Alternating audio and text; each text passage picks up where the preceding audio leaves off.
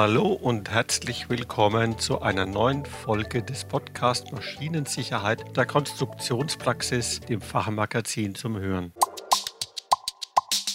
Heute will ich mit meinem Gesprächspartner Matthias Schulz klären, was sich hinter dem Begriff inhärent sicher konstruieren verbirgt und wie man dabei vorgeht. Matthias Schulz ist Geschäftsführer von HiQ Text aus Aalen. Hallo Jan, alles gut bei dir? Ja, und selbst? Ja, man kann sich nicht beschweren. Du, das letzte Mal, machen wir mal eine kleine Rekapitulation, haben wir über die Strategie gesprochen. Zweimal drei ist safe, mit der du gerne unterwegs bist, um das Thema maschinensicher den Menschen näher zu bringen. Lass uns das nochmal bitte kurz aufgreifen. Das war doch recht komplex und wir brauchen das auch, so wie ich das verstanden habe, um in das Thema heute auch einsteigen zu können, in unser Thema inhärent sicher. Ich habe es schon angesprochen, die Strategie 2 mal 3 gleich safe, wie du sie so schön genannt hast. Das waren ja drei Schritte zur sicheren Maschine aus deiner Sicht. Das war Gefährdungen wegkonstruieren, Schutzeinrichtungen hinzufügen und dann schließlich noch zuletzt Restrisiken darlegen und davor warnen. Da hat mich jetzt doch interessiert, haben denn eigentlich auch die Normen zu diesen Schritten etwas zu bieten oder bleibe ich da alleingelassen als Konstrukteur? Ja, im Grunde werden alle diese drei Schritte zur Sicherheit in der Normung behandelt. Aber es ist ziemlich klar, dass der Fokus auf Schritt 2 liegt, den technischen Schutzmaßnahmen. Man kann eigentlich sagen, dass fast die gesamte Typ B-Normung, also der zweite Teil der Normung mit rund 100 Titeln, diesen Bereich behandelt. Für die Hörer zur Info über diesen Punkt, diesen Typ B-Normungen, haben wir in der letzten Folge ausführlich gesprochen. Wenn es interessiert, bitte reinhören. Okay, jetzt waren wir beim Schritt 2, hast du gesagt. Ähm, wie sieht es denn mit den Schritten 1 und 3 aus? Also mit den Gefährdungen beseitigen und äh, vor Restrisiken warnen. Da sagt die Normung nichts, oder wie? Doch, da gibt es auch Normung dazu, aber diese Normen stehen nicht so im Fokus, die sind nicht so bekannt. Die meisten Sicherheitsprobleme lassen sich am Ende eben doch nur mit Schutzmaßnahmen sinnvoll beherrschen, indem man halt zum Beispiel einen Zaun zieht, eine Abfrage hinmacht, einen Lichtvorhang setzt, eine Zweihandschaltung und so weiter. Aber wir haben zum dritten Schritt zum Beispiel Warnung vor Restrisiken jetzt gerade frisch eine Norm bekommen, im Jahr 2020 die EN ISO 20607 für die Betriebsanleitung und die zeigt schon doch recht detailliert, äh, was da zu tun ist. Zuvor hatte man das Thema in der 12100 nur im Kapitel 6.4 und wir haben schon eine ganze Reihe von Jahren eine Normenreihe zu Warnschildern. Das ist die ISO 3864 Reihe. Man kann allerdings nicht sagen, dass sie zum ABC-System gehören würde, was die Europäer erfunden haben. Das gab es vorher schon, diese ISO-Normen. Jedenfalls mhm. haben wir auf diesem Sektor eigentlich relativ detaillierte Festlegungen mittlerweile. Dieser Bereich, das waren äh, alles, was Warnungen angeht, wenn ich das jetzt richtig verstanden habe. Also die Warnschilder genau. hat sich gleich eingeprägt, habe ich tolle Ideen, wie man da super tolle Warnschilder machen kann, aber äh, die würden die Leute schon vor Lachen dann nicht mal in die Maschine gehen. Ähm, aber ganz was anderes, wie sieht es denn dann aus mit den Vermeiden von Gefährdungen aus konstruktiver Sicht? Das ist für mich doch irgendwie doch eher das Relevantere, oder? Ja, auf jeden Fall wäre das ja eigentlich der beste Weg, wenn man nicht äh, Warnungen hinzufügt am Schluss oder Schutzmaßnahmen installiert, die ja ganz oft die Bediener behindern, auch ärgern, sie Zeit kosten, vor allen Dingen auch Geld kosten. Äh, wenn man tatsächlich es schaffen würde, die Gefährdung von vornherein loszuwerden oder, sage ich mal, das Risiko so zu reduzieren, dass es gar nicht mehr so schlimm wäre. Man bezeichnet dieses Feld ja auch als inhärent sicheres Konstruieren. Ah, wir sind beim Thema. Ja, und das ist tatsächlich auch in der Normung vertreten, aber die betreffenden Normen sind alles andere als bekannt oder werden gar nicht damit mit diesem Thema so gedanklich in Verbindung gebracht. Das wird jetzt ein bisschen irritierend, dass äh, man das damit nicht in Verbindung bringt? Sind die so schräg oder was versteht man denn dann überhaupt unter dem inhärent sicher? Ja, im Grunde sind es zwei Strategien, wie gerade eben schon angedeutet. Die Gefährdung ganz beseitigen, mhm. also zum Beispiel eine Quetschstelle einfach loswerden, statt irgendwas zu bauen, was sie äh, entschärft oder davor zu warnen, versuche ich die ganz loszuwerden. Oder eben ich versuche das Risiko schon im Vorfeld so zu mindern, dass nur noch geringfügige Verletzungen möglich sind, also die Finger blau sind und nicht ab. Das erscheint mir irgendwie auch ein logischer Weg, äh, Man versucht schon gleich ähm, eine Gefahr auszuschließen, wo man kann. Das ist ja, denke ich mal, vor allem auch ein Problem in der Mechanik auch, oder? Was kann man da erreichen? Wenn ich mal an einen Bohrer denke, der muss ja irgendwie spitz sein und wenn der sich dreht, dann muss ich halt aufpassen, dass ich hinfasse. Oder wie darf ich das dann interpretieren? Ja, das ist genau das Problem. Also die mechanischen Gefährdungen lassen sich ja oft eben nicht loswerden oder hinreichend entschärfen. Wenn du dir eine hydraulische Presse vorstellst, mit der du irgendwas tiefziehen oder biegen willst oder stanzen, die muss nun mal einfach quetschen, sonst kann sie ihren mhm. Job nicht machen. Das heißt, du kannst diese Gefährdungsquelle normalerweise nicht loswerden. Also unsere Möglichkeiten sind da ziemlich eingeschränkt. Das mag auch der Grund sein, warum Konstrukteure nicht so äh, fixiert sind oder fokussiert sind auf inhärente Sicherheit. Vielleicht kommen wir später nochmal auf die Möglichkeiten, mechanische Gefährdungen auch zu beseitigen zurück. In anderen Bereichen lässt sich aber mehr tun. In diesem Bereich zum Beispiel die Gefährdung einfach abschwächen, sodass man sich nicht mehr äh, schwer verletzt. Welche Bereiche gibt es denn dann da eigentlich noch? Mir würde jetzt spontan ich will einfallen, gebe ich ganz ehrlich zu. Naja, also es sind ja nicht nur mechanische Gefährdungen in Maschinen drin. Wenn man die 12100 anschaut, dann haben wir dort in der Gefährdungsliste 12, äh, 10 Gefährdungsgruppen. Und neben den mechanischen Gefährdungen haben wir unter anderem auch Lärm und Vibration. Ach, hm. die kann man natürlich reduzieren oder vermeiden. Dann haben wir ergonomische Gefährdungen, also den Apparat des menschlichen Körpers äh, zu schädigen durch Fehlhaltungen, Überanstrengung und so weiter. Das wollen wir natürlich nicht tun. Mit ergonomischer Gestaltung versuchen wir das zu verhindern. Dann bietet sich noch an Substitution von Gefahrstoffen und man kann grundlegend versuchen, die Risiken durch unter Druck stehende Medien, Hydraulik, Pneumatiksysteme sind da angesprochen, äh, zu vermeiden. Ja, das Letztere hätte ich jetzt am ehesten noch vermutet in dem Bereich Maschinensicherheit. Doch ich gebe ehrlich zu, Ergonomie hätte ich da zuletzt vermutet. Und spannend ist ja auch für mich dann, dass es da auch um Gefahrstoffe geht. Geht es da auch um Explosion oder was? Ist das was fürs Kino oder worum geht es denn da zum Beispiel? Naja, der Explosionsschutz ist natürlich schon ein eigenes Feld, aber wir gehen an sich mit ähnlichen Methoden vor wie beim Ex-Schutz. Beim Ex-Schutz unterscheiden wir ja auch in drei Schritten. Primärer Explosionsschutz, sekundärer und tertiärer. Und der primäre Explosionsschutz, der versucht eben zu vermeiden, dass überhaupt eine explosionsfähige Atmosphäre entsteht. Also dass ein äh, schnell brennbarer, leicht brennbarer Stoff, sei es jetzt ein Gas, eine Flüssigkeit oder ein Staub, dass der überhaupt da ist und sich in Luft so verteilen kann, dass man ein mhm. explosionsfähiges Gemisch hätte. Und wenn du die Gedanken jetzt mhm. überträgst, dann kann man natürlich auch versuchen, in anderen Bereichen, in der Prozesstechnik und auch in maschinenbaunahen Bereichen, gesundheits- und umweltschädliche Stoffe durch gefahrlosere Alternativen zu ersetzen. Mhm. Da gab es doch den Asbestskandal mal in der Vergangenheit, fällt mir jetzt spontan ein. Und ähm, natürlich die ganzen Kühlmittelstoffe waren ja auch ein großes Thema. Ne?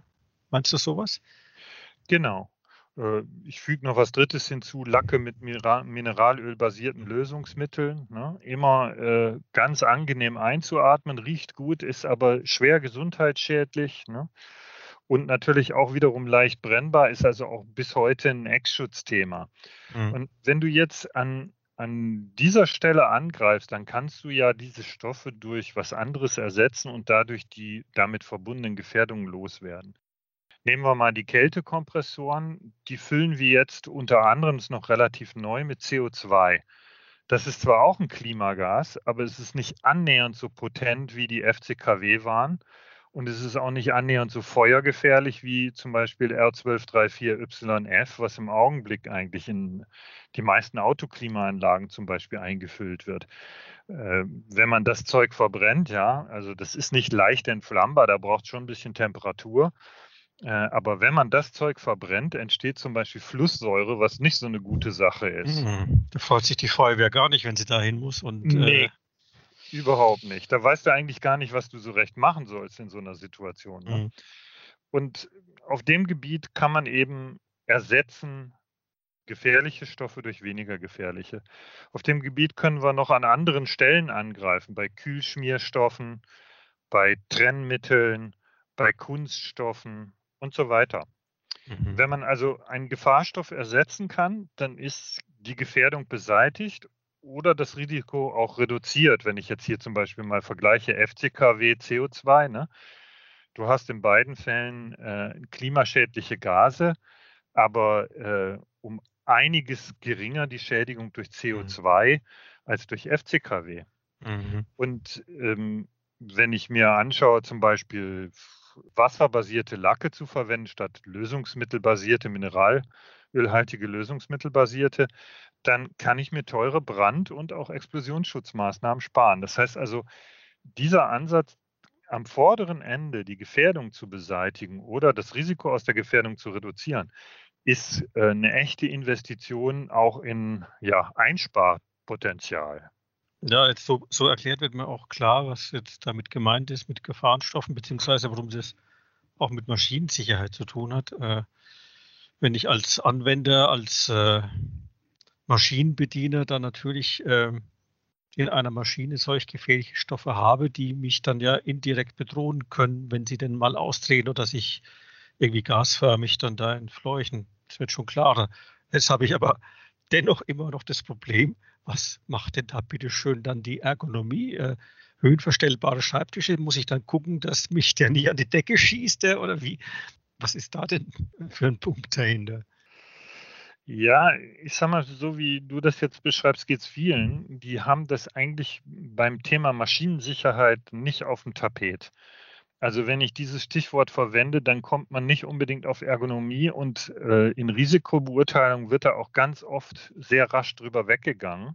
Ich muss gestehen, dass ich das auch mache äh, mitunter, weil man einfach primär an Risiken denkt, die direkt zu Gesundheitsschäden führen. Also unmittelbar von einem Moment zum anderen. Ne? Hydraulische Presse fährt zu, du hast den Arm drin, dann ist der ab. Ne? Wir haben äh, zum Beispiel in den Risikobeurteilungen immer gesagt, passt mal darauf auf, auf diesen Unterschied zwischen Finger blau und Finger ab. Aber wir übersehen da ganz schnell, dass andere Gefährdungsarten langfristige Einwirkungen auf den menschlichen Körper haben. Und die können mit der Zeit dann genauso schlimm sein wie etwas, was von jetzt auf nachher auftritt. Es ist nicht so, wie soll ich sagen, es ist nicht so geeignet für die erste Seite in der Zeitung, ne, im Lokalteil. Mhm äh, Herbert Müller erschlagen von abgestürztem äh, Maschinenteil. Der Lärm kommt da nicht unbedingt auf der ersten Seite im Lokalteil, ne? Mhm. Mhm. Aber meinst, Lärm. Der Arbeitslärm meinst du jetzt, also der Maschinenlärm meinst du jetzt, ja? Genau, Lärm ist ein Ergonomiethema, mhm. ne? Mhm. das äh, erhebliche Gesundheitsstörungen verursacht, nicht nur physisch, sondern auch psychische Störungen verursacht. Und äh, wir haben dazu eine ganz interessante Norm, die EN ISO 116881, die Ideen enthält zur Lärmminderung in der Konstruktion. Ne? Kann man also wie so eine Checkliste abarbeiten und zwar eben nicht, äh, indem man jetzt Abdeckungen hinzufügt, die den Lärm dann zurückhalten oder dämpfen, sondern indem man Lärmquellen von vornherein konstruktiv vermeidet. Du dafür ein kleines Beispiel? Ja, zum äh, Beispiel Resonanzkörper schlicht vermeiden. Ne? Mhm. Resonanzkörper mhm. vermeiden. Dann kommt es darauf an, auf die Art von Lagerungen, die man wählt, die Art von Antriebselementen, die man wählt. Ähm, da gibt es mhm. welche, die machen mehr Krach und welche, die weniger mhm. mach, Krach machen. Wenn du jetzt zum Beispiel einen Riementrieb vergleichst mit einem Kettentrieb, ne? dann äh, haben die nicht nur jetzt kinetisch äh, deutliche Unterschiede, sondern eben auch in der Lärmerzeugung. Ja, das ist dann doch ein sehr breites Feld, habe ich gerade den Eindruck gewonnen, ne? äh, an dem ich hier Ansatzpunkte finden kann, um den Lärm zu reduzieren. Okay. Nur wenige ähm, erfahrene Leute. Ne? Das ist halt auch ein bisschen das mhm. Problem, dass mhm. das nicht so unterrichtet wird, steht nicht so im Fokus der Ausbildungen. Gut, ich stelle mir auch vor, dass es schwierig ist, mich bei der Bauteilbeschaffung äh, zum Beispiel darüber zu informieren oder informieren zu können überhaupt, weiß ich, zwei Motoren, welcher ist lauter, welcher ist leiser. Das kommt, aber nur sehr langsam. Ne? Dann waren wir sozusagen ja schon beim Menschen, wenn auch am kleinen Teil des Ohr. Äh, Lärm ist gleich Ohr für mich. Ergonomie habe ich aber eher in Verbindung mit Körpergröße und so weiter, Reichweiten. Ja, das ist ganz richtig. Es geht um die Größe des menschlichen Körpers.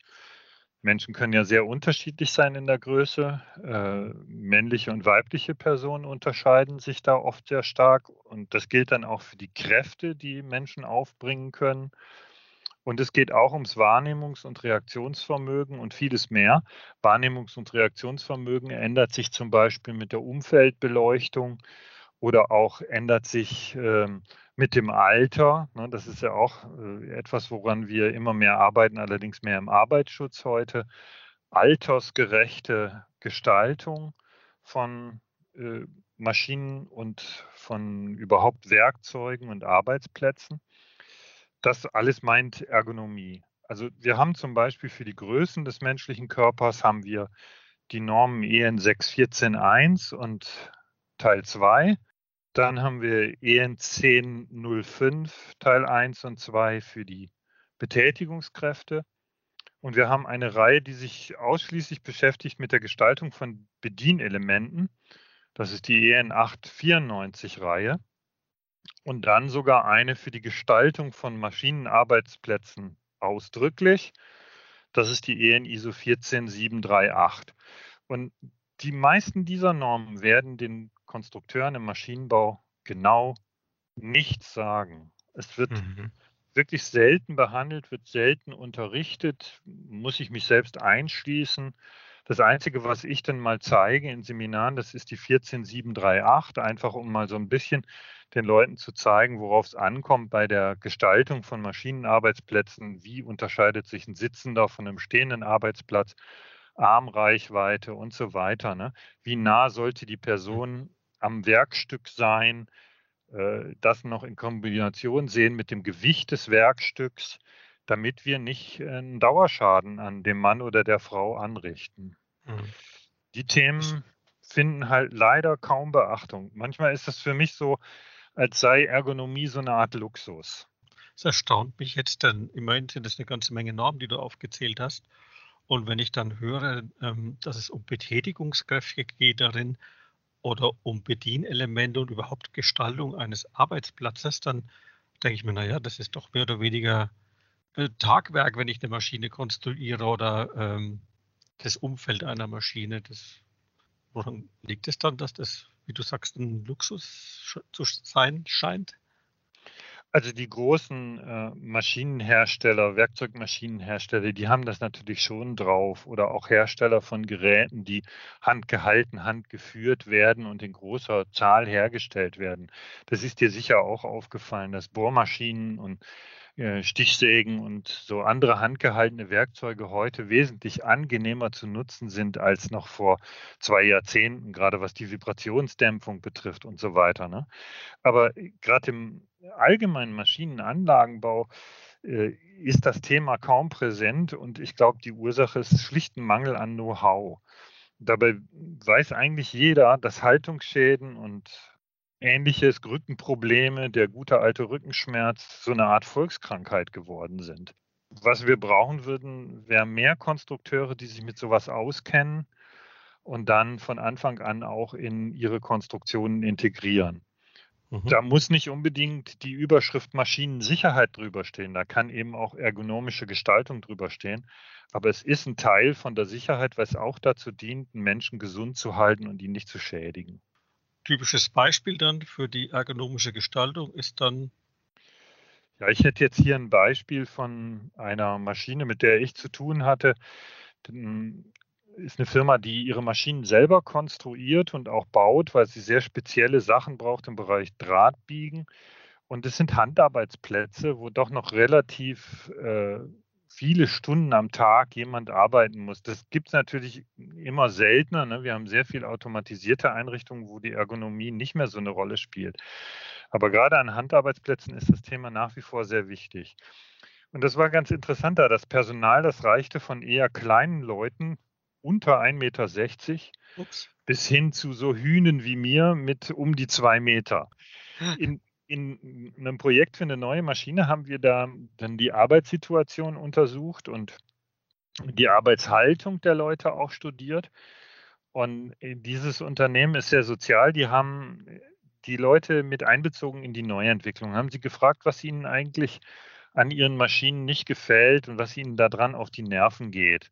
Und das war überraschend simpel. Also fast alle haben gesagt, dass der Arbeitstisch entweder zu hoch oder zu niedrig ist für sie. Na, das ist ja eine schöne, einfache Lösung, oder? Äh, ja, da brauchte man eigentlich nicht mehr viel machen. Also mhm. man, man, hätte jetzt sagen können, nur gleich große Leute an den Start. ne? Aber der Kunde hat sich entschlossen, einfach die ganze Maschine mhm. höhenverstellbar zu machen. Das heißt, wir haben das Ding auf ah, einen okay. Scherenhubtisch draufgebaut, obwohl also die Maschine. Komplette Maschine, ja? Verstehe ich das richtig? Nicht nur ja. Mit Spannend. dem Arbeitstisch allein war das bei der Konstruktion nicht möglich. Wenn wir jetzt okay. ein Bild hier zeigen könnten, mhm. kann man aber im Podcast schlecht, dann würdest du es sofort verstehen. Auf einen großen Scherenhubtisch drauf mhm. und dann konnte man, bevor man anfängt zu arbeiten, sich das Ding auf die angenehme Höhe stellen oder auch wenn du über den Tag nachlässt, hättest du mhm. es mhm. äh, ein bisschen absenken können oder höher fahren, wie auch immer. Und das hat zwar ein bisschen extra Geld gekostet, das muss man sagen, aber die Leute, die sind so viel zufriedener und langfristig, denke ich, hat das auch äh, dazu geführt, dass man Fehltage spart wegen Rückenschmerzen. Aber waren das wirklich dann die einzigen äh, Themen, die die Leute hatten? Oder ich schätze, ihr habt auch noch irgendwas anderes gefunden, oder? Ja, an der gleichen Maschine haben wir noch äh, andere mechanische Gefährdungen durch inhärente Konstruktion beseitigt. Wir konnten Einzugsspalte, die Quetschgefährdungen bedeuteten, so verkleinern, dass man die Finger eben nicht mehr mhm. reinstecken konnte. Äh, das wäre so ein Mechanikthema. Ne? Man soll halt mal mhm. hinschauen, wie sind denn die Abstände. Und außerdem haben wir mechanische Einstellelemente mit Hilfe von Winkeltrieben außerhalb des Gefahrenbereiches verlegt. Und das hat uns ermöglicht, sogar auf eine Schutzeinrichtung äh, zu verzichten, die früher immer manipuliert worden ist. Ah. Ich schätze mal, weil sie gestört hat oder zu umständlich war oder warum? Ja, genau. Das war einfach mhm. zu umständlich. Man konnte ähm, immer nur einstellen und dann wieder eine Probefahrt machen und musste zwischendrin halt die Schutzeinrichtung auf und zu machen.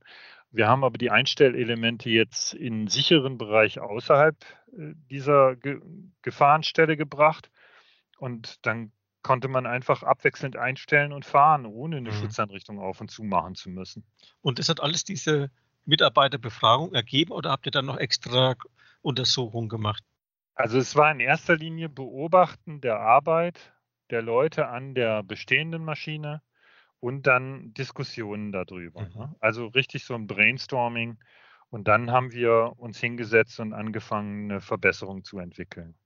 Und ich frage mich dann tatsächlich, wenn man durch Beobachten und durch Sprechen mit den Leuten, die die Maschine bedienen oder eine Maschine bedienen, wenn man dann schon so viele Ideen bekommt und offensichtlich auch kostensparende oder wirtschaftliche Ideen, wenn man die umsetzt, dass ich mich fast wundere, dass äh, das nicht häufiger geschieht oder nicht eine alltägliche Herangehensweise geworden ist oder standardmäßig ist. Naja, eine Ursache, glaube ich, haben wir schon besprochen. Das ist ein gewisser Mangel an Know-how. Ne? Wie gehe ich jetzt da dran? Was könnte denn noch wichtig sein, außer eine Quetschstelle zu vermeiden? Aber ich glaube auch, dass es unter dem heutigen Kostendruck manchmal etwas an Innovationsbereitschaft im Bereich Sicherheit mangelt. Mhm. Aber so ganz langsam verbessert sich das. Mhm. Und mhm. äh, ganz entscheidend dafür sind, glaube ich, die langsam sich verbessernden Bildungsangebote der Hochschulen und auch der Technikerschulen. Und ein weiterer Treiber für diese Geschichte ist der Zwang zur Energieeffizienz. Klimaschutz ist für mich auch ein Maschinensicherheitsthema. Fridays for Maschinensicherheit dann in Zukunft oder wie? ich glaube, so weit wird es nicht kommen. Aber also, vielleicht können wir in der nächsten Folge mal drüber sprechen. Ja, gerne. Das, äh, da bin ich jetzt wirklich auch verblüfft. Das ist jetzt äh, wie beim Thema Ergonomie, denke ich, hallo Klimaschutz. Okay, spannend. Ja, lass uns in der nächsten Folge drüber sprechen. Nochmal kurz zusammengefasst, was ist inhärent sicheres Konstruieren? Was bedeutet das für dich? Fass nochmal zusammen. Gefahrenstellen beseitigen, oder so entschärfen, dass sie ein vertretbares Risiko sind. Oder eben, dass man keine Schutzeinrichtungen mehr benötigt. Das heißt also, bevor wir irgendwie was hinzufügen, nur aus Sicherheitsgründen irgendeine Art von Schutzmaßnahme, Abdeckung, Überwachung, Lichtvorhang, sowas, ähm, versuchen wir die Gefährdung loszuwerden. Da gibt es ein paar Haupttätigkeitsfelder aus meiner Sicht. Das ist der Lärmschutz, Ergonomie und auch Substitution, also Austausch von Gefahrstoffen durch weniger gefährliche Stoffe. Wunderbar, alles klar. Schön zusammengefasst über das, was wir heute gesprochen haben. Ich danke dir, Matthias, für das unterhaltsame Gespräch und bedanke mich und freue mich auf unsere nächste Folge, wo es weitergeht mit dem inhärent sicheren Konstruieren. Ja, gerne. Bis dahin. Auch Ihnen, liebe Zuhörer, vielen Dank fürs Dabeisein. Wenn es Ihnen gefallen hat, dann empfehlen Sie uns gerne weiter. Teilen Sie den Podcast, geben Sie uns einen Daumen hoch oder fünf Sterne, je nachdem, wo und wie Sie uns hören. Haben Sie Fragen oder Anregungen? Dann schreiben Sie uns einfach eine Mail an redaktion.konstruktionspraxis.vogel.de. Wir freuen uns auf Ihr Feedback. Auf Wiederhören.